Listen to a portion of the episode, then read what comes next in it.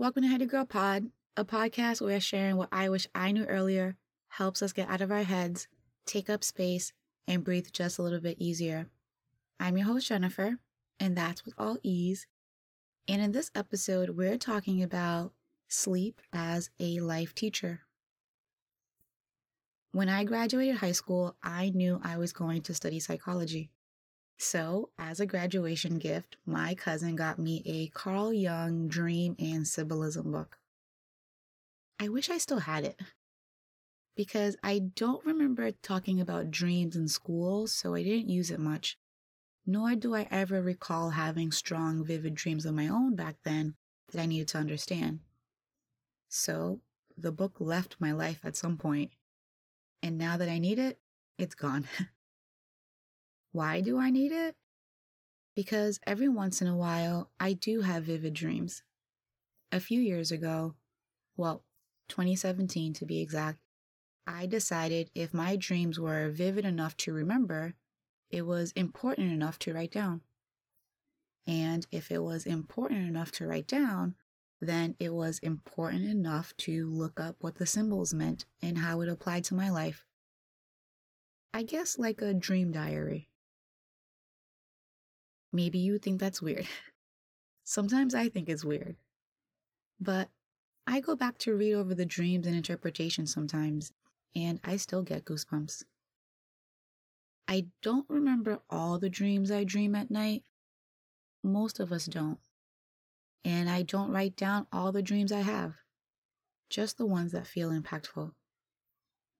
From 2017 to today, March 2023, almost a span of six years, I've written down 26 dreams. I don't think that's a lot. In 2017, I wrote down five dreams. Each one had something to do with a car. And if you look up dream symbolism, cars, or any transportation vehicle really, is often related to how you feel about the direction or journey you're going in in life.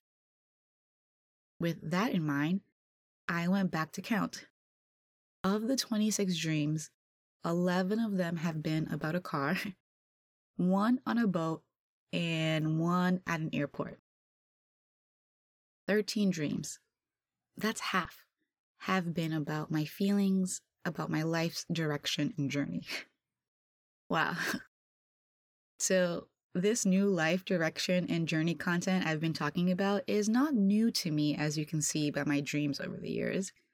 It's just new to me finally doing something about it while I'm awake. One dream, the one with the boat, my car was on the boat. So maybe it was a ferry. But the boat started sinking and then I noticed that I was pregnant.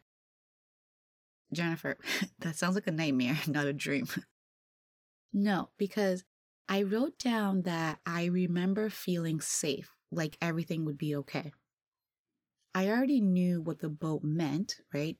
Direction and journey, transportation vehicle. But when I looked up pregnant, it mentioned giving birth to new ideas, and when I looked up sinking, it mentioned feeling out of control or vulnerable. So, four years ago, my subconscious mind was telling me something about what I felt about my life's direction. That I had an idea, or maybe many ideas inside of me, but I felt like I was drowning in insecurity and doubt. I should also try to think of anyone I know was pregnant that year because you know Caribbean people and fish and pregnancy dreams. Or another dream I had, this one I do remember without my notes, and actually, I find that I share it with people more often than I thought I would.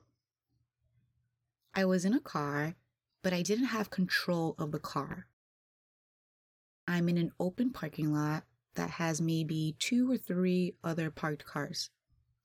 Now, my car is driving all over the place, wild and crazy. And again, I don't have control of it, so it's just going on its own.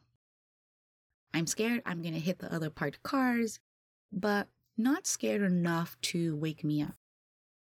But I do notice every time my car gets close to another car, it avoids hitting it, like intentionally avoids it. But I'm still like, I need to have control. This ride is too much, even though technically I am safe. Because I never know how much time goes by in a dream, let's just say a few minutes later, I get to the exit sign of the parking lot. My car stops, notices the other cars driving by on the road, and waits for its turn to get on the road.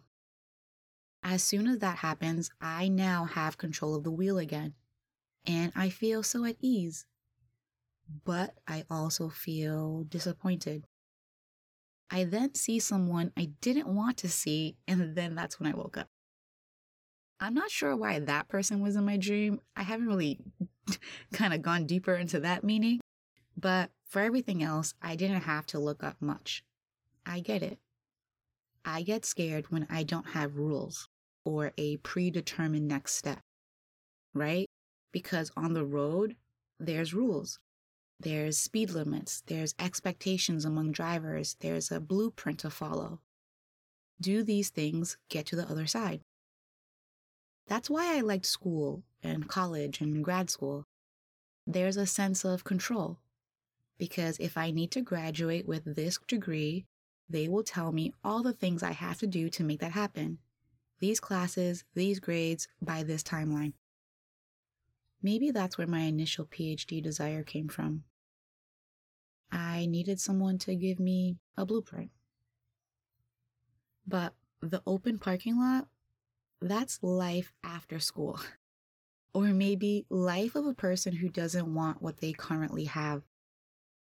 So, a life that has no predetermined steps, or at least no obvious ones.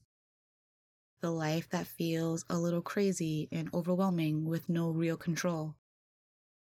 The life that feels all over the place. But that was my dream back in 2017. And it was my thinking back then too. And it's definitely my acting out on right now. See, my subconscious be knowing. The parking lot experience is scarier, but my dream is also a reminder that I'm safe and I won't crash when there's an obstacle in my way. I'm so glad that I wrote these things down because I need these messages like every day in my current life. I mean, even the Bible talks about dreams and dream interpreters, like Joseph and Daniel. It might sound silly, but your subconscious doesn't lie, and you don't need a psychology degree to learn from it. So, yeah, that's what I wish I knew earlier. Listen to what I have to say when I'm asleep and write them down when I'm awake, because I will need them one day. And hopefully, now you know it sooner. Well, that's it for our episode today. Thanks so much for listening in. Be sure to follow, and if you haven't already, find me on Instagram at HeadyGirlPod to say hi, send in a question, or share something you wish you knew earlier. Until next time, I hope you find many moments to breathe deep and take up space. Bye.